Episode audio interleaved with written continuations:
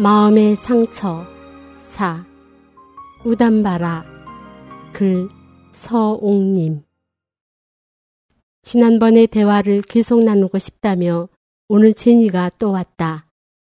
선생님, 저는 지금까지 다른 사람이 나를 존중해 줄 것을 요구했지. 정작 저 자신은 다른 사람을 존중하지 않았어요. 지난번 선생님의 말씀을 듣고 남편과 아이들에게 시험해 봤어요. 제가 남편의 말을 끝까지 경청하니까 그의 뜻을 진정으로 이해할 수 있었습니다.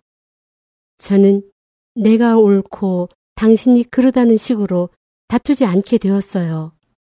제니는 또 최근에 실시한 뇌파 검사의 결과가 매우 좋아졌다며 매 시간 발작하던 그녀의 간질병 증상이 하루에 한 차례 혹은 한 번도 발작하지 않을 때도 있다고 했다.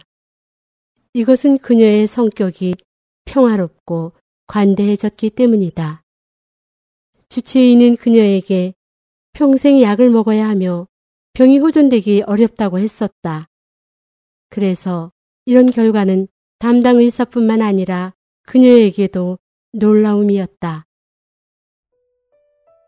제니, 계부와 당신 형제들과의 관계는 어땠나요? 내가 물었다. 그녀는 이해할 수 없다는 표정을 지었다. 오빠는 계부가 시장이나 의원에 출마하면 당선될 수 있을 거라고 생각했어요. 큰언니는 계부가 사람들의 질병과 고통에 관심이 많으므로 마땅히 목사가 됐어야 한다고 생각하고요.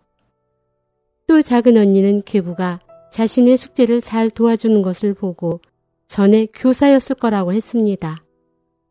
그래서 저는 감히 계부에 대해 나쁜 말을 할 수가 없었어요. 가족들이 모두 저를 공격할 테니까요. 계부는 집안에서 늘 자연스럽고 친절했습니다. 마치 아기는 자유롭고 잘 살고 기만당한 선량한 사람은 고통스럽게 사는 것과 같았어요.